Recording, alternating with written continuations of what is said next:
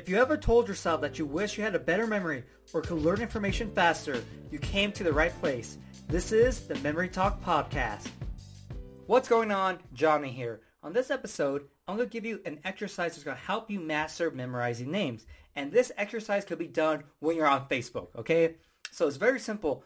All you're going to do is get a whole bunch of random names and create images for them. Now, what this does is it's a little bit different than random words, right? We just have ra- random words and creating images. It's the same concept, but with names. Once you create an image for a name, subconsciously that image is kind of attached to that name. So, for example, if you have John and the image you picture for John is a toilet, you don't have to make a system and like drill, okay, John is a toilet, toilet is John. Some people do that, I see the value, but it really doesn't make sense. You want to really get great at the skill of changing names into images. But let's say it's the first time you ever seen the name John and you think of toilet, use the John, right? And so next time you see John, subconsciously there is that association now with John. You're like, okay, John, what's a good image? And then somehow you'll be like, hey, toilet. And so that's the point of this exercise. So if you're on Facebook scrolling through, you're, you're going to see all these names, right? Maybe it's your friends' names, maybe it's just strangers, whatever it may be.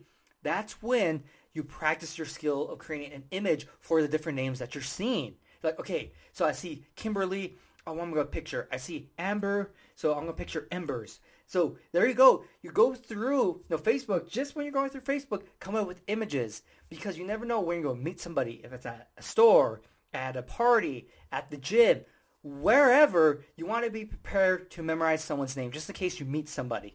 And so this is going to be perfect way for you to exercise the skill of creating images for names, but also it's really not going to take, you know, any additional time because if you're doing it when you're scrolling through Facebook, Instagram, whatever it may be, guess what? Boom, you could be practicing this exercise and it's going to be really simple, really fun, and you're get, get the confidence to actually memorize a lot of people's names because you're like, hey, I've been practicing this forever. I am ready. Let's go. Boom. And so um, practice this. I swear, just do it when you're scrolling through Facebook, Instagram, Snapchat, whatever it is, and time is going to fly by, but you're also getting a great exercise in to helping you master names. If you want to learn more memory techniques, get your free memory program. A link is going to be in the episode description and the podcast description.